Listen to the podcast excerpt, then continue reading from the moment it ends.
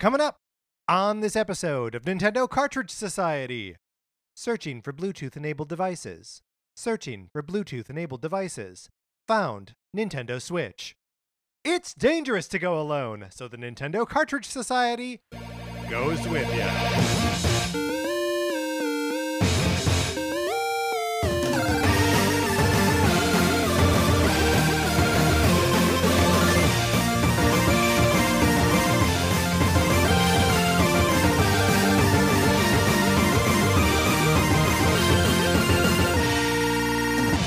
Welcome to Nintendo Cartridge Society. My name is Patrick Ellers, and I am joined, as I'm always joined, by my co-host, Mark Mitchell. We've got a good show for you today. We're going to be talking about the news from the week, including Bluetooth support currently being on your Nintendo Switch. And then on Thursday, we ponder the question, Nintendo, what if? But Mark, in the meantime, how you doing? I'm doing great, Patrick. I don't know about you, but I am ready for autumn.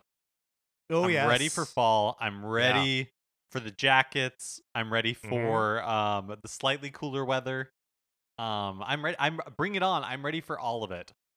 Uh, yeah, I mean, uh, over the weekend, Mark, I wore a flannel over a t-shirt. I'm ready too, man. You're ready. Uh, uh, g- give me those layers. Give me, uh, you know, give me a day where I can't wear shorts because it's just a little too breezy. You know, like I'm just. I'm I'm there. I, I want it. I want to ride my bike to work and not be sweaty when I get there. Um, yeah, I'm I'm into it. It's hard because like mentally I'm there. And so every day I throw off the sheets and I'm like, all right, let's do this. Right. It's time for yeah. cool weather. It is, right. of course, time not at s- all the time. Scarves and snow pants. Yes. Yes. I really can't wait. I we um my husband and I recently moved to a new neighborhood. Um, and we uh, our neighbors have been very friendly, but they have been going out of their way to warn us that our neighborhood apparently gets tons and tons of trick-or-treaters at Halloween. Yeah. And yeah. I've never, I've, I've lived in apartments um, the entire time I'm, I've been in L A, and I've never encountered a trick-or-treater. And so uh, I, I, I don't know, like, I don't really know how to prepare for this. Oh, uh, Mark, it's easy. It's candy. You just get candy. No, I think we're going to be floss and toothbrush ha- people. No, no, Mark, you can't possibly. I mean, I, I wonder what is, because like there is, you know, obviously uh, you love candy. I love candy. We're mm-hmm, candy boys. Mm-hmm. Like we're on the record as uh, candy lo- loving candy. Boys. That's right. Giving out candy, eating it too. Um, But like, I wonder what the... like responsible what like the reasonable I adult does. I think you just fold and just like give out candy. I think oh I think so too. I think um in if apparently in a, a neighborhood where like Halloween tr- trick-or-treating is a big deal, it feels like painting a big old target on our backs if we yeah, don't if, don't. Uh, if we yeah. don't have candy of some sort. Yeah. Yeah, no that that that that tracks for me. Mark, uh speaking of ways to paint a big old target on your back, the Sonic Forces borrowing program. Would you like to borrow my copy of Sonic Forces? All you gotta do is email us at Nintendo Cartridge Society at, at gmail dot com. gmail dot com. Uh, and give us a mailing address, and I promise that we will not uh, paint a big old target on the place that we are mailing this copy of Sonic Forces to. Um, you get to play the game for as long as you want. You send it back. It doesn't cost you anything. There may be a copy of Untitled Goose Game in there, which I guess is its own way of having a target painted on your back. The goose will harass you. Uh, you can play that game for as long as you want and then send it back to me. Patrick, do we know where these games are right now? Uh, I know that one of them is back with me. Mm-hmm. Uh, and I believe the other one, I don't remember. No, but it's it's, it's always yeah. an exciting time when a game makes it back to you. It's like the um, yeah. Swallows to Capistrano. It's like, it still works. Yeah, I was going to say like the geese back to Anna Paquin, but yeah. Well, the other thing you can do is you can leave us a five-star review on Apple Podcasts or wherever you get your podcasts. Um, leaving a, really sharing the show any way that you can helps us out a ton. It helps yeah. people find the show, helps grow this big old society we call the Nintendo Cartridge Society. And uh, yeah, if you do leave us a five-star review in the U S Apple Podcast Store, we check those, and so we would we'll give you a shout out on the show. If you leave us a review anywhere else, definitely let us know. You can hit us up on Twitter. You can send us an email. We would love to give you a shout out, but the only place we check is the U S Apple Podcast Store. So thank you to everyone who has ever left us a review or recommended the show to your friends. Um, that we really appreciate it. Yeah, or even if you've just engaged with us on Twitter, um, which actually brings us to a tweet that we got from the Nintendo Pals podcast. Uh, they tweeted at us uh, about our WarioWare character rankings, which if you have not listened to, I uh, recommend checking it out. It was a fun episode. Uh, they write, fantastic episode as always. One thing I wanted to know, how did Wario become friends with all these people? It's never explained. Also, where's Waluigi? Um, which is a good question. Yeah, I feel like addressing the Waluigi piece first. Okay, I yeah. think Wario and Waluigi are not actually friends. Because Waluigi, I think, is a poser, right? Like, he is not mm. an actual Mario brother. He's not even a right. Wario type. He's just, like, someone who wants in on the game.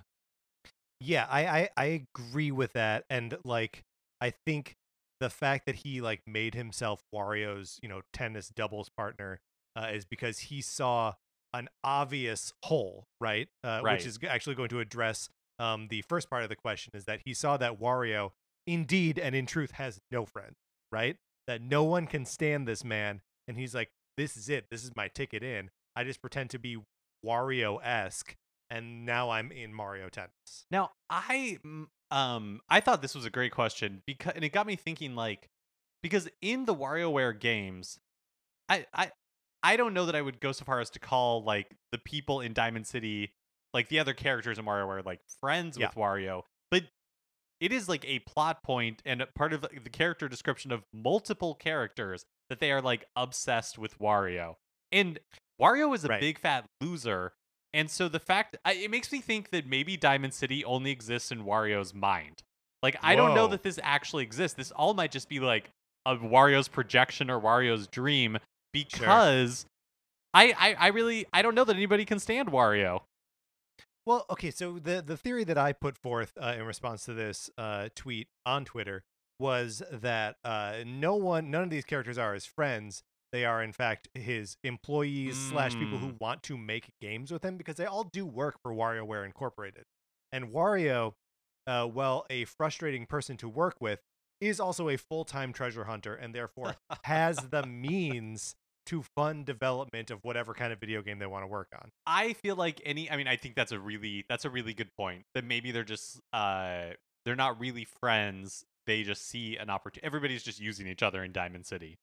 Right, right, yeah. right. I mean, it's, it's a dog-eat-dog world. I mean, you, you and I have lived in cities for, you know, the majority of our lives. Like, we know it's tough out there. You find someone with resources, you just, like, attach you, yourself to them. You find a no. treasure hunter, you, like, you barnacle onto that treasure hunter no matter what. No matter if they pick their nose in public, no matter if they mm-hmm. rudely drive a motorcycle all around town. I don't know. I, I, I think, uh, I, I suspect that Diamond City is a construct of, like, Wario's addled brain. Yeah, I mean, I, th- this is also very compelling, especially because, and maybe the most compelling, like, data point here is that we have never seen any other Mario character interact with Diamond City or the residents of Diamond City. Mm-hmm. And, right, it's the Fight Club yeah. thing, where it's like, you know, uh, all of Wario's friends get on the bus and only he pays. You're like, okay, only one of these characters truly exists. The clues were there all along. We just had to look for them. Truly. Um, oh, well, one last thing is that October, before one last thing before we get into the meat of the show here, uh, is that October is Game and Watch month. Um, we are very excited to be discussing Game and Watch for the majority of October. Um, uh, we're going in a little bit blind. We are learning a lot already. Um, but if you have anything, any points of interest that you want us to uh, highlight or any observations about Game and Watch, email them to us, Nintendo Cartridge Society at, at gmail dot com. gmail dot com. And be part of it. Um, candidly, we've already recorded one episode for uh, Game and Watch month. And let me tell you, it's a banger. We're giving you good episodes for October. I'm very excited about uh, the rest of it as it develops, but we will talk about it when we get to October. Mark, are you ready to get into what we've been playing? Yeah, let's do it.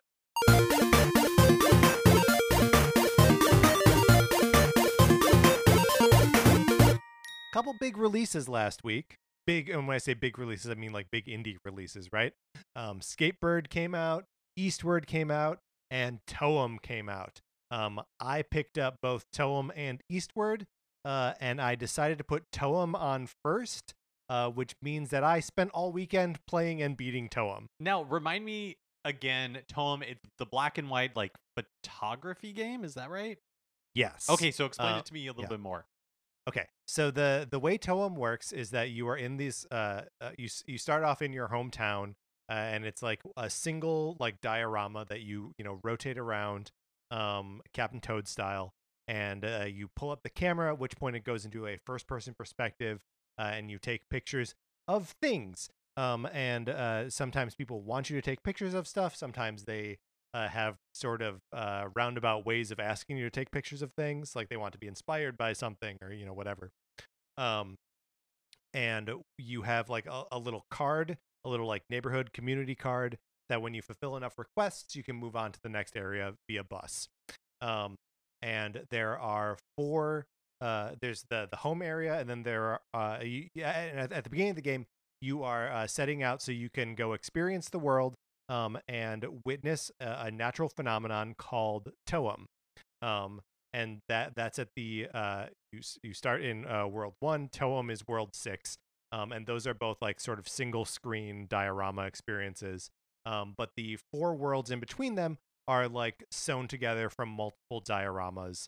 Um, and you're just sort of going around, meeting characters, and addressing their needs and taking pictures of stuff. Um, it's very uh, simple. It's very chill. The music rules. Um, you're, you uh, you have a little Walkman-like device that they call a Hike Lady, um, which is, is very funny. Um, and uh, so every time you encounter new music, you also have the ability to play it, you know, like as, as you're walking around. Um, and, uh, you know, like kind of that's it. There's some like rudimentary Um, puzzle solving, uh, and um, like there are some things that, you know, just like a couple puzzles here and there that kind of break out of um, the self-contained world where like you have to go into other worlds to get information or photographs to bring back to other worlds. Um, but generally speaking, it's like a laid-back, um, fun, chill experience. And uh, when I got to the end and actually experienced uh, Toem, I was like, oh yeah, this is uh, novel and shocking and um, like fun, um and it was worth getting to it, and every step along the way, like it's weird to say that it was worth getting to it when every step was fun, you know. Um so yeah, i i uh, i played through Toem, uh loved it. Took me about four and a half hours to get all the way through, um with uh you know uh one hundred percent completion, and I, I i loved it. Thought it was a great game. That sounds really nice. It's very nice. It reminded me a lot of um A Short Hike, Um, oh, okay. which came to Switch earlier this year, um, except uh, like uh, A Short Hike had a lot of the similar, like they're just like characters on this island that have like little problems that want you they want you to address. Um, but the sort of like main hook behind uh, A Short Hike was like sort of three D platforming, mm-hmm. uh, and the hook the hook here is just photography instead. How much? How much was Toem? I think it's twenty bucks, maybe. Yeah, that which sounds is just like a really yeah. like. pleasant experience. Yeah, it's it's totally charming. Uh, the the writing is really good. Um, I I laughed out loud a couple times while playing. Um, and yeah, it's just it's uh, there, there's so many like fun little circular uh, logic things. Um, there, there's one puzzle in the third world where um, so I guess I'm going to spoil the solution to one puzzle here, but uh, so forgive me.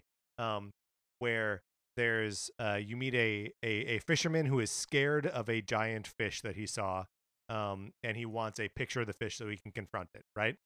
Um, and he's whistling a tune, and you can take a picture of the music that he's whistling and show that to someone who is uh, thinking who wants to whistle but doesn't have a tune, and then he starts whistling the tune, and then you take him to someone who is playing guitar next to a giant fish, and like you, you like That's have fun. to. You put all these like people and pieces together, um, and then you can end up using the old man's tune uh, to show him a picture of the fish that uh, scared him so much uh, in- initially. Um, and it's just it's that like feeling of interconnectivity and like, you know, a, a living little world there that's just so uh, charming and fun. I played a uh, couple of games this past week, a little bit of a grab bag. So Tetris ninety-nine was having a Tetris Maximus Cup for that. Had a WarioWare Get It Together theme. Yeah. So knocked that one out. I, um, on the scale of like good themes to bad themes that have come to Tetris ninety-nine. You know, there haven't been any like truly awful ones, but some I enjoyed more than others. For me, the uh, pinnacle so far has been the Splatoon two theme. I really oh, like that one so a lot. Good. Yeah. And so I, I would say this one was somewhere in the middle. It's uh pretty good. I feel like the the beginning music when you're in like the uh ninety-nine to fifty is not that good, but like it, once you get to fifty players yeah, left, it starts to get exciting. It really like kicks yeah. in. Yeah. Yeah, I, I found it uh the each block of the Tetraminos has a character face on it. Um so I found it a little like visually busy to look at.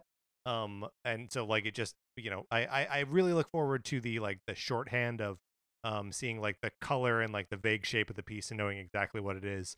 Um and just having, you know, four faces on every piece makes it a little bit harder for me to latch onto. But yeah, the the music in the background I thought were really good. I also played uh, more of WarioWare Get It Together. Not a whole lot more to say about the game, but just having a good time with it.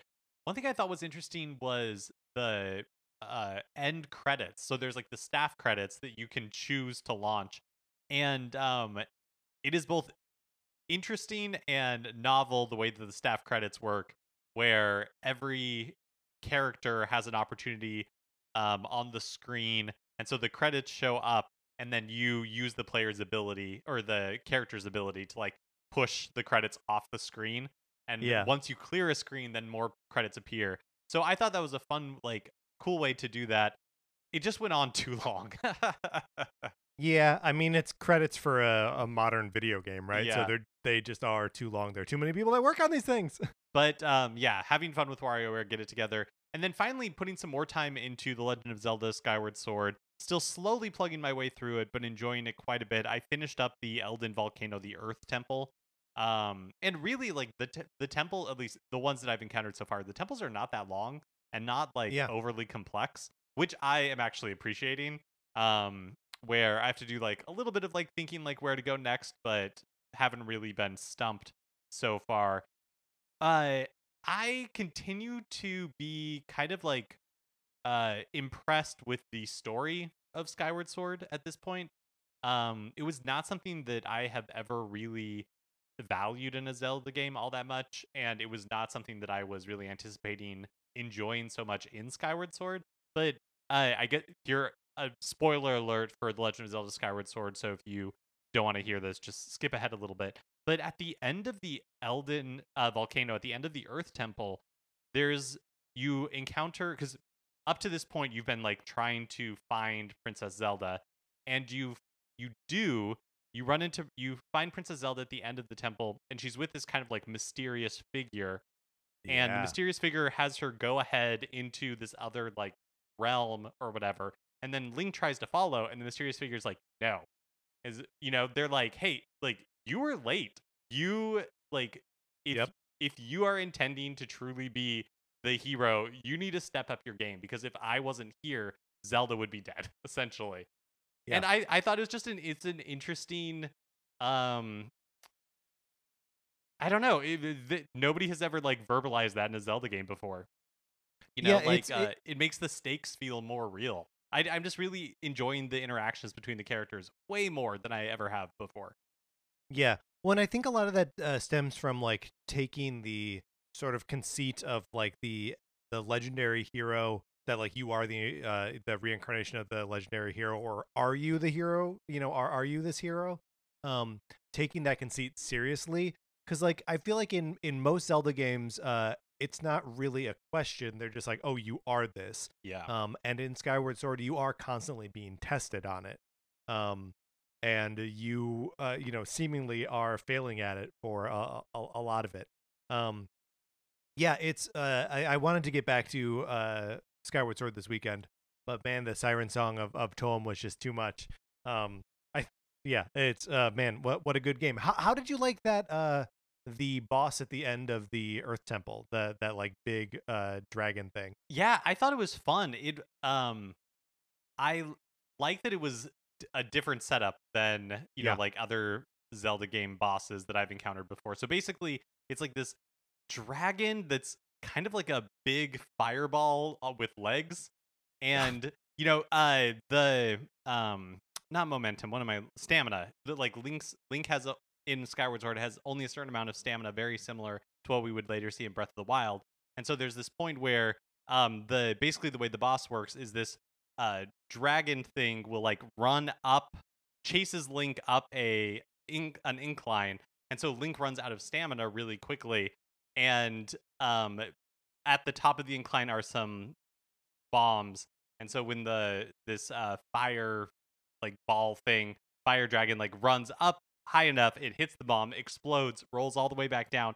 So then Link has to use his stamina. You have to like meter your stamina correctly, yeah. so that way, because you have to run all the way back down to where it is, throw a bomb into its gaping mouth, and then hit hit a glowing eye with a sword. So it's not all entirely novel for a Zelda boss. But yeah, I, I thought it was just an interesting spin. And that really, like, the difficult part of it was making sure that you were conserving your stamina so you could use yeah. it in the appropriate places. Yeah, I mean, for, for me, it's so, it's similar to a Dodongo fight, right? Which is what you would expect of the uh, Fire Temple boss and of the second, uh, you know, dungeon boss is a Dodongo. You got to put a bomb in its mouth. Um, and it is, like, in some ways superficially similar to that, but it is different enough and dynamic enough that, like, it doesn't feel like retrotting old old ground. It feels like genuinely new. Yeah, and I kind of felt that way about the entire dungeon. Like, again, it, yeah. it, it really wasn't that complex, but being able to, like, run around on that little ball thing. Yeah, um, super fun, right? Yeah, just, like, uh, a fun spin on movement in that game. Um, we will continue to update you uh, with our uh, progress on The Legend of Zelda Skyward Sword. But, Mark, those are the games that we've been playing this week. Let's get into the new releases and what we might be playing next week. Tomorrow, Wednesday, September twenty-second, Pokemon Unite is released for mobile. The game has been out on Switch for a while now, but is making its mobile debut. I think I read somewhere that it had been downloaded like nine million times, six million times, yeah, something like that. Yeah, that's what I read too. I think, I think it's nine. A lot of million times, yeah. And I'm yeah. fairly confident that you're able to sync your progress from Switch to mobile and vice versa. So yes, I saw an article uh, telling you how to do that, so it must be true. And then on Thursday, September twenty-third, uh, Diablo two Resurrected is released, and also Fisty Fluffs is released on the Switch eShop. Yeah, Fisty Fluffs is a, a game that we saw in one of the Nintendo Directs, or one of the indie showcases, but that's just like uh, cats fighting each other. That's right. That's right. And then uh, on Friday, September twenty-fourth, Dragon Ball Z Kakarot. Uh, Kakarot. There we go. Kakarot. Uh, a new Power Awakens set is released on Switch. Uh, now, Mark, did you just reveal here on this show that you didn't watch Dragon Ball Z uh, in junior high school on Adult Swim? I have some. I have seen some Dragon Ball Z. Or Toonami, Z. I guess. Yeah, I've seen mm. some Dragon Ball Z, but clearly not enough to know what uh, whatever this thing is. Is Kakarot. Kakarot. Kakarot is uh, Goku's um, Saiyan name. Oh, yeah. Nope. Didn't know that. It's like calling a game uh, like Superman colon uh, Kal-El. Got it. Oh, that's it. Ooh, that's a good name. Nobody steal that. Yeah, no one steal that. I, I like it too much. Uh, anything on, on this list of uh, games coming out uh, appeal to you, Mark? You know, I um, I don't know. Before the events of this summer, I was interested in Diablo two Resurrected, but with everything going on with Activision Blizzard now, I think for me personally, I'm pass. I'm gonna yeah. pass on it. Um, but uh, it it did definitely hold some appeal to me for sure. Yeah, but uh, you know, forget those guys. They're uh, bad, shady business practices and uh, uh, abusing people and all that awful stuff. Um, so Activision Blizzard uh, needs to get their stuff together. Yep. yep. Uh, and uh, just be better. Uh, and in the meantime, we will, uh, you know, just kind of not dig their stuff. Okay. Um, Mark, those are the new releases. Let's close out this segment. Which brings us to a regular segment on our show. It is time for four thirty-three. In nineteen fifty-two, American composer John Cage wrote a piece called four thirty-three, wherein a performer or group of performers didn't play their instruments for four minutes and thirty-three seconds. For the purposes of this show, our instruments are talking about Nintendo. So for the duration of one performance, four thirty-three, Mark and I will talk about something not at all Nintendo related, thus fulfilling the contract of the piece. Uh, Mark, today we are discussing the Dan Brown classic, The Da Vinci Code. So, so The Da Vinci Code was a uh, novel. It is uh, has since been turned into a movie, but it was a novel, and uh, I think it came out in like two thousand three. That, that sounds right. Um, just kind of like blew up. It was it was huge. It was like an enormous bestseller, and I read it. Did you did you ever read The Da Vinci Code, Patrick? I did not read The Da Vinci okay. Code. Have you ever seen the movie? I have seen the movie. I saw Tom Hanks's hair in that movie. Yes. Uh, yeah, and like you know, I, I knew people around me that were reading The Da Vinci Code, um, but it was just one of those things where like, I mean, it it came out slash like rose to popularity while I was in college, um, and so much of, uh, like entertainment and like you know, sort of as I was taking like time off from games too, like I just wasn't uh committing too much time to anything that was you know more. Um, time intensive than like a T V show or a, a movie or something. No. Oh yeah. I think that makes total sense. Um, yeah, it, it's uh, at the time it was an enormous success. My memory is that it was also like controversial. Maybe I, I feel like it has something to do with, um, uh, actually I should just, I should just pull up the Wikipedia so I don't have to guess, but because I think it is, um, okay. I think it was controversial because it talks about the possibility of like Jesus Christ and Mary Magdalene having a kid together or something like yeah. that. Yeah. Well, I mean, not just the possibility. It, it the book posits that uh, one of the characters is uh, a descendant from Christ. Oh, okay. Okay. Well, yeah. Then there we go. So anyways, um, yeah. So it was like hugely successful, hugely controversial. It sold like sixty million copies. But the thing that I'm curious to get your thoughts on, Patrick, is like, when things like this blow up to the degree to, that it did, yeah. like how does that happen? Why did it, why did everybody catch Da Vinci Code fever? Yeah, I don't know. I mean, it's sort of the same thing as like Hunger Games, right? And the, in both of these examples, these are things that like blew up and were really, really big for the you know a, a brief period and like have sort of no lasting place in our collective consciousness, right? Right. Like, Hunger Games maybe a little bit more because like it's easy to be like. Oh, you know, I, uh, we're oh, we're living in the Hunger Games. Uh, it's like the capital. It is yeah, easy. I, it is easy to be like that. That is easy. That is easy to be like that. Um, but like, yeah, I, I don't know why uh, the Da Vinci Code like hit, and then why it was so. I did one thing that the Da Vinci Code uh felt like to me is that it felt like a Michael Crichton style oh totally like, novel where it was like giving you all this information in like short, punchy chapters. And like that was its hook, is that like you got to feel like you were learning something about something while um, reading the story. I think that that's a really good point. Did you? I, I can't remember. A few years ago, I tried to re- reread The Lost World, uh, the sequel to Jurassic Park, yeah. um, the Michael Crichton wrote, and because I, I remember I had not read it since it was released, so I was like a kid when it came out, and I remember thinking it was pretty good, and I tried to reread it, and it was I couldn't I couldn't finish it. I thought it was so. Bad. Like every single character in that is just like some awful exposition machine. Yes. It's so it was it was it was so weird to like go back and um reread it, having been like thinking that I was going to enjoy it a lot. I do wonder uh I don't think that I would ever go back and reread the Da Vinci Code. I don't remember liking it that much when I read it the first time, but I do I now that we're talking about it, I'm I'm almost like curious. I, I Peacock has. Well, that's uh, that's the applause, Mark. So we'll never know. What oh, Peacock, we'll never know for sure. What, we'll never know what Peacock has. Uh, we were accompanied today by Berliner Philharmoniker. All right, Mark. Let's get into the news. Last week, Nintendo pushed a firmware update for the Nintendo Switch that enables Bluetooth audio. After all this time, um. The Bluetooth connection is limited to one device at a time, and while the Switch is connected to audio, only two controllers can be paired with it. Uh, Mark, this is nuts. Uh, uh, Bluetooth audio functionality is something that I obsessively bring up when we talk about like Switch hardware revisions.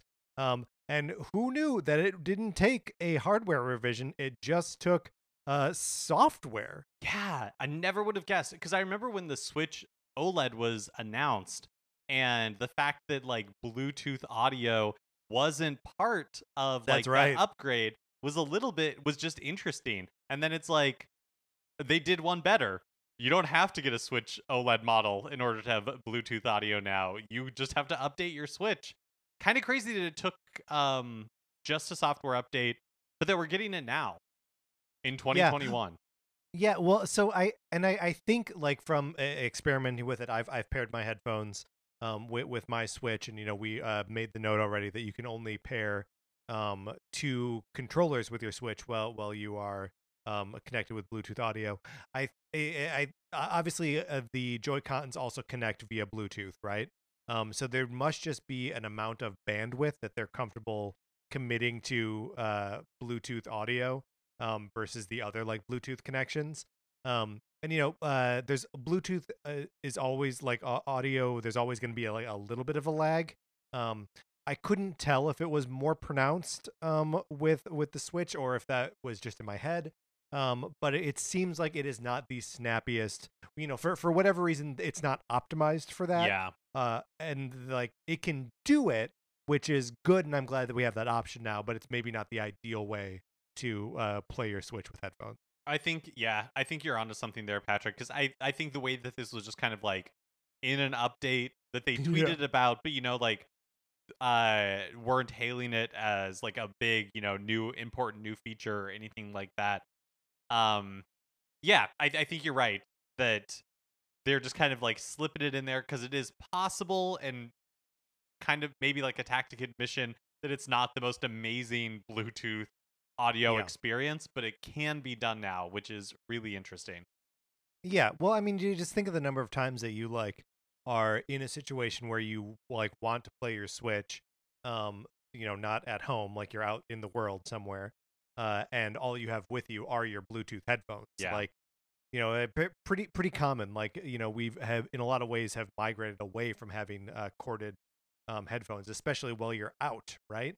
Um, so yeah, it's just nice to be able to, uh, to, to do that now. Well, especially because the most recent pair of, like, I feel like a, for a lot of people, when you get a new phone is when you get new, yeah. like headphones.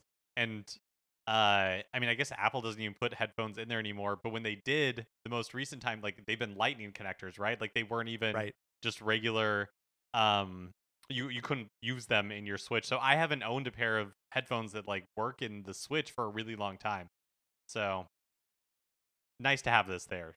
Yeah. Even yeah. if it's not the most optimal experience. Speaking of things that shouldn't have been that way in the first place, really, but you can now tweet from your Switch using the full two hundred eighty characters instead of being limited to one hundred forty characters, which years ago was the Twitter limit. And yeah, has not been that way for many years at this point, but Nintendo continued to just use the original one hundred forty character limit. So, however, now with this update, you get the full two hundred eighty characters. It's such a small thing, uh, and it takes so long to type stuff out on the Switch, like using a controller anyway. Um, but it, it it's good. That's that's a good change. I'm I'm I'm glad that uh you know frees you up to um tweet screenshots with a little bit more commentary. Also included in the update is an update dock feature that you can find in settings, though if you're using an O G Switch, it doesn't do anything. It'll only work with the OLED version's dock with the built-in Ethernet connection. Yeah, which implies that they won't be updating that much or anything really substantial. It's just like if there's anything that they need to, you know, patch about the way it connects via Ethernet, that they have the ability to. Um, yeah, it... it It it doesn't mean that the Switch will ever be, or that the dock will ever be able to like unlock something more about the the Switch. That's it's it's just not. It, it's gonna it's a minor thing. Time for a little bit of speculation. Um, Nintendo Ooh. has filed a game controller related application with the F C C. That's the Federal Communications Commission. Commission. Yeah, there we go. Uh, which has led to speculation. Consortium. Which has led to speculation that a new classic controller is coming to Switch. Um, predominant among this speculation is the rumor that Nintendo sixty-four games will be coming to the Nintendo Switch online library. And similar to previous controllers that we've seen, like the Nintendo Entertainment System controller and the Super Nintendo controller that can you charge, like they're Bluetooth controllers that you can charge by putting into the rails on your Nintendo Switch. Well, hold on a sec. That's only you only put the N E S controllers in the rails. The uh, Super N E S controllers uh, charge via um, U S B C. Oh, yes, that's right. And according to the F C C filing, this mysterious controller would also charge using U S B C. Yes, and use the same batteries as the Super N E S controller and the Joy-Con.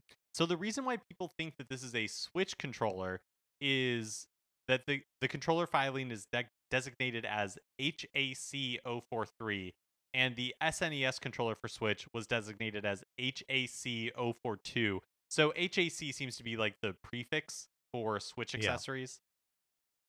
Yeah. Um, the Switch is not in the filing by name, but really, what else could it be for? The filing itself, because what happened last time that uh, the S N E S controller like kind of leaked beforehand. Basically, they um, uh, the paperwork that they filed did not show an S N E S controller as such, but they have to show in these F C C filings where the like F C C um, required label is going to go, and they showed. For the Super Nintendo controller, they showed it like on the back of what was obviously a Super Nintendo controller. Right. This time they're just showing like a bunch of uh, rectangles, essentially. So we don't know exactly what it is. It's not as clear as last time. But the way that Nintendo filed this with the F C C is that it's supposed to be kept um, secret for one hundred eighty days, which means that basically any time in the next six months, You know, right. they could reveal what they're going to reveal. However, it was only a couple of weeks ago that rumors of a Game Boy and Game Boy Color games coming to Nintendo Switch Online uh, had us predicting the lineup for that. So there's this Game Boy rumor out there. There's this new Super or Nintendo sixty-four rumor out there. Patrick, what is your take on the state of the nation? I mean, it does seem like something's got to give here, right? Like we... Um, the the rumors were that the uh, Game Boy and Game Boy Color games were going to come to the Nintendo Switch Online library, but I feel like that was that was almost more of an example, right? That was like new new classic libraries will be coming to the Switch, like the Game Boy and Game Boy Advance. Um, so like that's an easy one to glom onto. It sort of makes sense with like the timeline of what they've put out already. Um. But, you know, if they compare it with a... Because, I mean, the, the, the thing with the uh, Game Boy library is that, like, how do you sell hardware with that, right? Like, what kind of controllers can you sell um, along with it? But if you can sell Nintendo sixty-four controllers, and I don't actually know that you can... Like, I think you can, but, like, I don't know who's going to buy them. Um, like, that that becomes, like, more of an event-style thing, right? Oh, well, I mean, I know who would buy one. Me, I would absolutely one hundred percent. You would, buy, you would buy one. I would one hundred percent buy a Nintendo sixty-four controller if they sold one. Like, I love the novelty of the N E S controller. I love the novelty of the Super Nintendo controller. I will, yeah. If it turns out to be a Nintendo sixty-four controller, I would love the novelty of that. You know, uh, part of the rumor that's floating around, or at least um, some speculation that's floating around, is that we might see a. Right now, Nintendo Switch Online subscriptions are twenty bucks and, you know, a year, a year. And, you know, they're twenty bucks for everybody if you're buying an individual subscription. Now, the speculation is that Nintendo potentially is looking to split it into tiers. And so maybe only the higher tier would get Nintendo sixty-four games. And just as like an incentive to get people to upgrade. I don't know if I buy that. I don't know if I buy the Nintendo sixty-four games are coming to Switch, but I would love it to be true. Yeah, I mean, the the thing that to me is like the ultimate tragedy of the Nintendo sixty-four is like, you know, we we were talking uh the other week when we were doing the the Game Boy lineup that like, look, I know they've never re-released uh Game Boy Tetris, but if they're if you're doing a Game Boy library, Tetris has to be part of it. And I feel like that is true for the Nintendo sixty-four library, with like a bunch of games that are just owned by, that are Rare games, right? A- and further, uh, one of which is Rare and James Bond, right? Like, it's just, uh, I, I feel like there, there are too many important and like crucial to the library games that there's no way Nintendo can put on the the service. I th- I I think that's one hundred percent true, but I think that it would be a shame if we didn't get, like, if that's what stopped them from putting Nintendo sixty-four games yeah. on the system. It's like, okay, yeah, you're not going to be able to have Goldeneye. I mean, people complained at Nintendo on Twitter for everything, right? So, right, like, right. you know, um, can't get Goldeneye, okay. Can't get Perfect Dark, yep, probably not. But can't get Banjo-Kazooie. Can't get Banjo-Kazooie. And yet, does that, should, do I still want Star Fox sixty-four? Do I still want the ability to play, like, to give Donkey Kong sixty-four another chance? Like, have Mario on it? I mean, yes, yeah. absolutely, one hundred percent. I definitely want the... What if there was a chance that, like, the Castlevania games for the Nintendo sixty-four could be there? Oh, they're terrible, I mean? though. They're terrible. They're so but, bad. Like, they're, they're not, they are not great. But it's like, yeah. I, I feel like... Uh, I I hope that the fact that the library would probably be fairly limited, I hope that that doesn't stop them from doing this if it is a real thing. Because I would take the, you know, like, the scraps that they are able to give us. I mean, there's yeah. there are notoriously the Nintendo sixty-four um relied on first party games, you know, yes. for its library, and so there's a lot of stuff. Yoshi's Story, like, there's a lot of stuff that could be on there. That Wave Race, um, yes, ex- I mean, uh, t- truly, uh, Pilot Wings, that is would be worth having on there, even if you're. That means you're not going to get all the Rare stuff or all of Ocarina the, of like, Time and Majora's Mask. yeah, yeah, like all the other like third party stuff. I think it would be worth it for even just Nintendo's own first party titles. Yeah, and like it, that, it. Yes, it would still be very cool, and there's still a lot of games in there that I would want to play.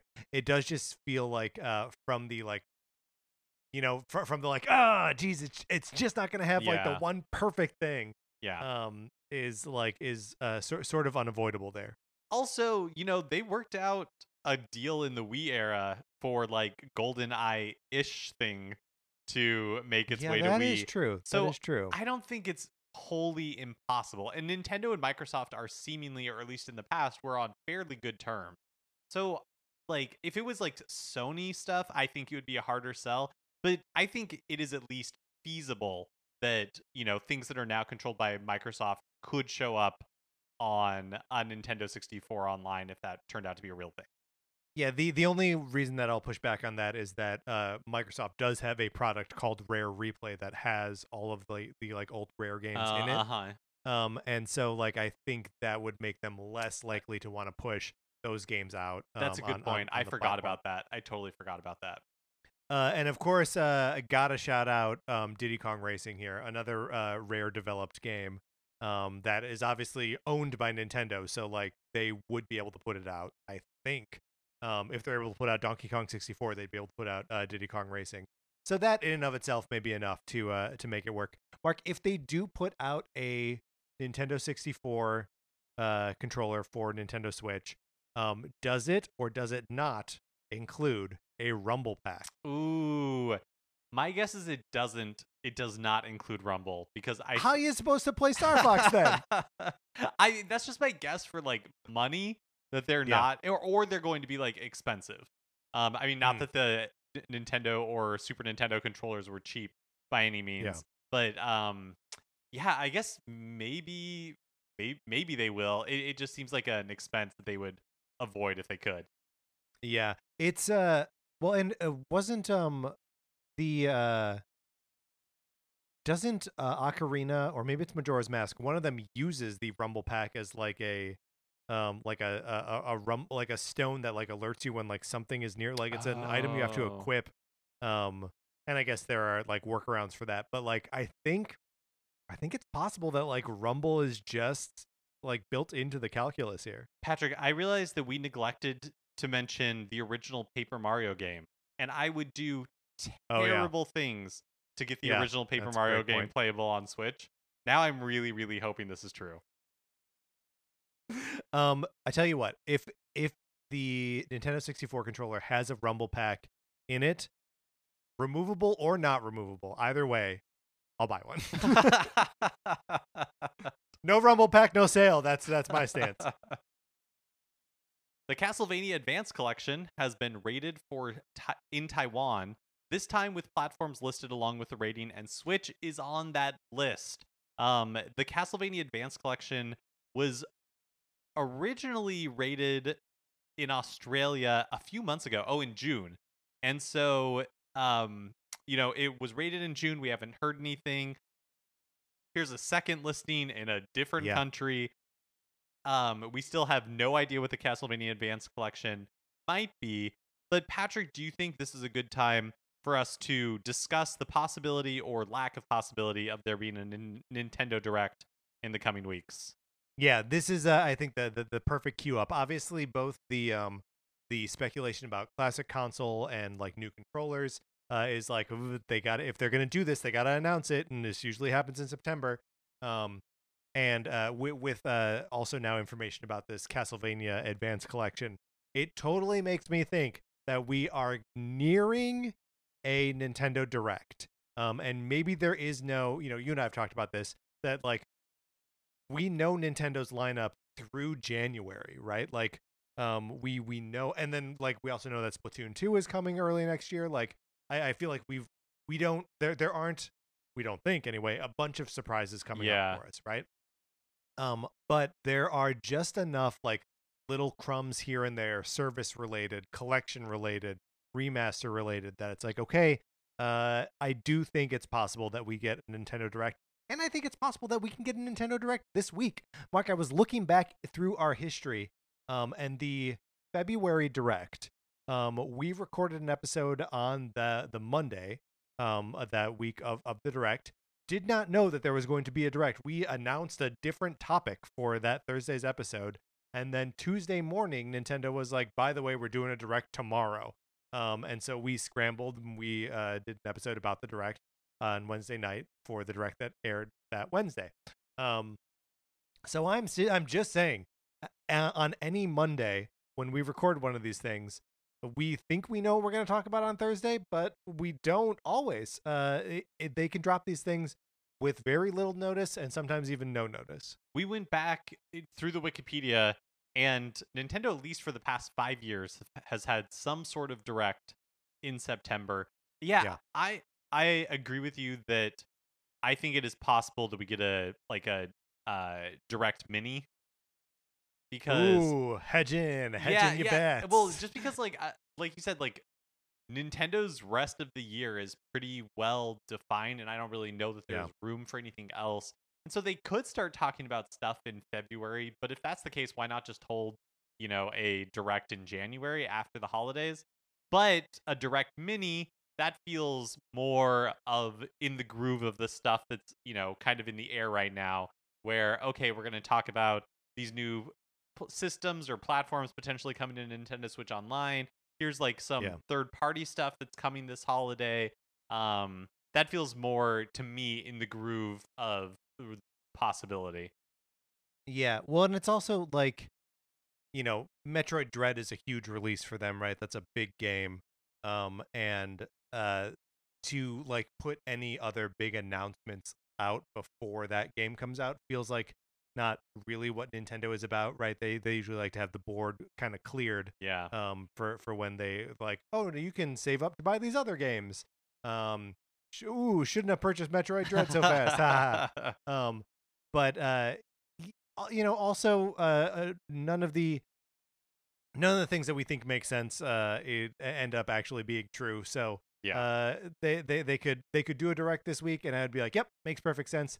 They could hold a Direct for three weeks until after Metroid Dread, and I'd be like, yep, that makes sense too. So there was another game rating uh, that popped up at, from the Brazil Advisory Rating Board, and it was for Alan Wake Remastered, a remake, a remaster of the Xbox three sixty exclusive from two thousand ten. And last week it was announced for P C, PlayStation, and Xbox platforms. Switch wasn't mentioned at all. It did show up in Switch did show up in the listing that the Brazil Advisory Rating Board has for Alan Wake Remastered. But mm. so we're putting that out there. And now here come the caveats, where it's like, this is probably most likely just a mistake, right? Yeah, that, that's my guess. Yeah. And the only other thing I can think of is that if it's not a mistake, it's potentially a cloud version, which we've seen a few of those um, from third parties on Switch. So maybe, but this feels like just like somebody was typing all of the current platforms, right, and um, just forgot to remove Switch. Yeah, I mean, I I I think probably mistake. Although, I mean, I, I don't know how um how the cloud versions of games do on Switch. Like, I, I don't know if people yeah, are I don't know either. buying those or not. Um, like uh, you know, we know Guardians of the Galaxy, which is coming out in um October.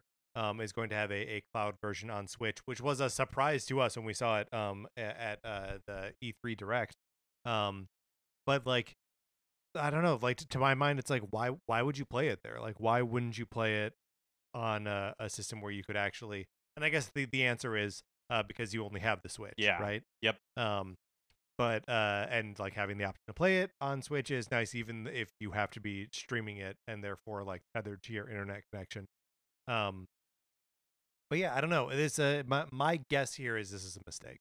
I mean, there are almost a hundred million Switches out yeah. there in the world, yeah. and so even if, like, yeah, I, I don't have any idea how the cloud versions of these perform. But even if, and I also have zero knowledge as to how difficult it is to create a cloud version of one of these games. But yeah. presuming that it is fairly simple or like um fairly straightforward. You get what, like a hundred thousand people out of a hundred million, you know, to buy it, and like that's not bad, depending on the amount of work that you have right. to do for it. Right. So, yeah. the, the, I, I guess what I'm saying is like the fact that we continue to see these trickle in, the fact that like Square Enix is going is making the effort to put Guardians of the Galaxy on the platform in a cloud version, yeah. like seems to me like it's not a complete waste of time. Well, and like beyond, you know. Beyond the uh, the Switch cloud version, um, you know, there are other uh, lots of other like cloud streaming yeah, uh, pl- platforms. Um, did Stadia fold, or is it just like quiet now? I think it's just quiet. So I I, I think the, what, yeah, I think they just don't have any like first party developers anymore, and right they right. but I think they continue to support the service. Yeah, but so like there's Stadia, there's Luna, there's uh, what Xbox is doing with uh, uh, yeah. cloud streaming. So like I, you know, um, maybe uh, just adding Switch to that list is uh, an, an easy uh, proposition when you can line it up with all the other services too, and like actually draft some sales off of that. All that being said, I agree with you that this is probably just a mistake. Neither of us have played Monster Hunter, and we haven't played Monster Hunter Rise, but Patrick really likes Mega Man, so yep. let's talk about Rush coming to Monster Hunter Rise. Um, uh, this is cool. It is just a you know a, a an alternate downloadable costume for the Palamutes, which turned them into Rush, um, the dog from uh, Mega Man. Uh, they they kind of bill it in the trailer as a crossover between Monster Hunter Rise and Mega Man eleven. Um, which is sort of wild because, you know, Rush has been around since nineteen ninety and Mega Man three, but yeah, sure, whatever. Call out, call out Mega Man eleven. Why not?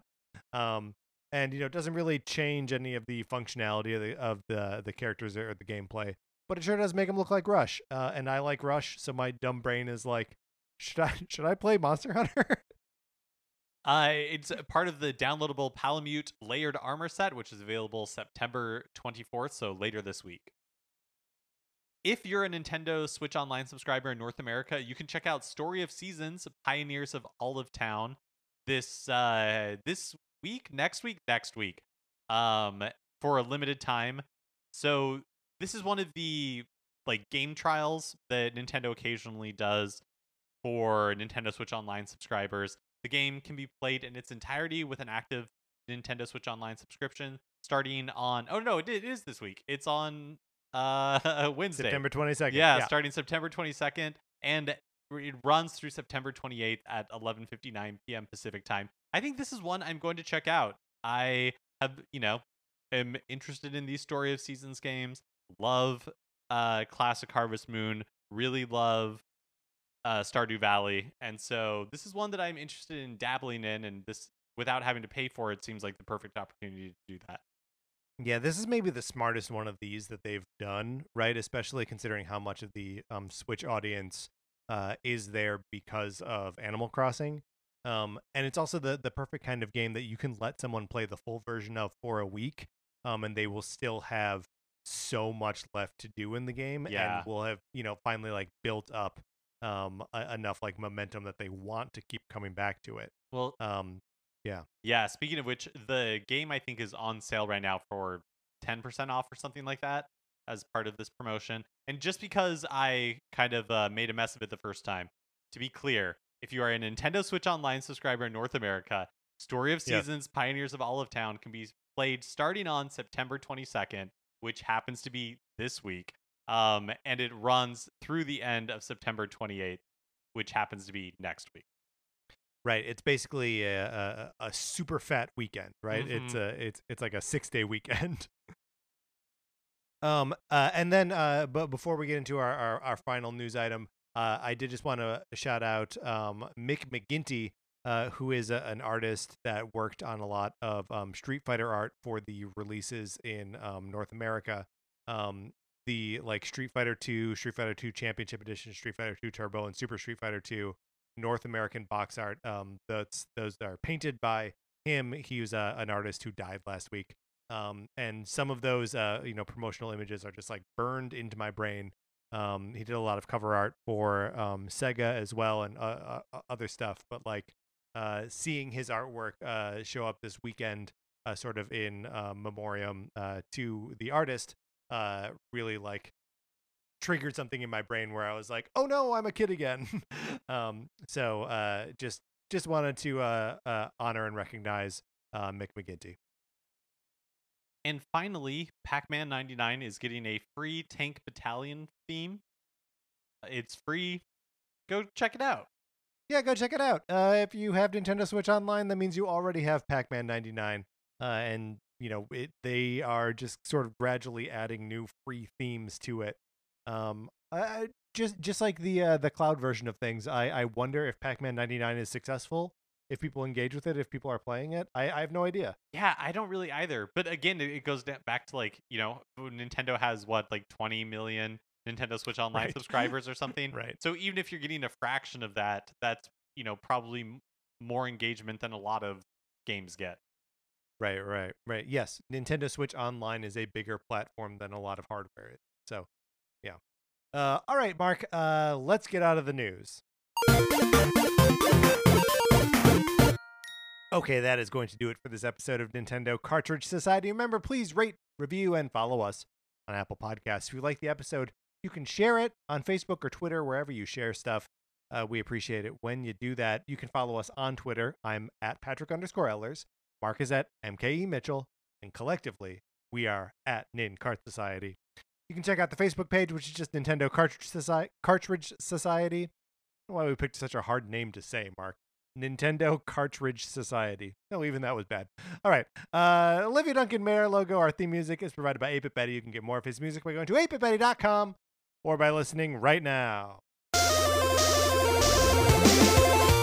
For my co-host, Mark Mitchell, this is Patrick Ellers connecting to your Bluetooth device and saying thank you for listening.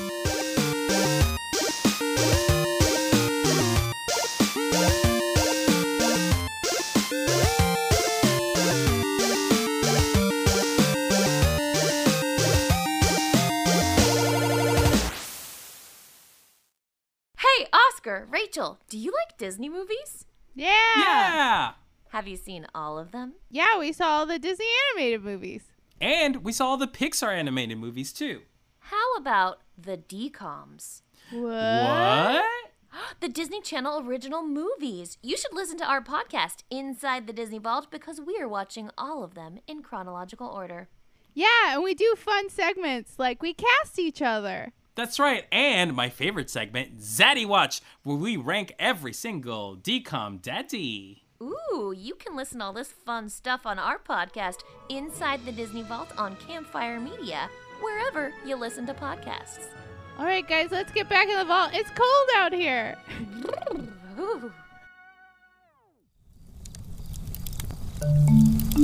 Campfire.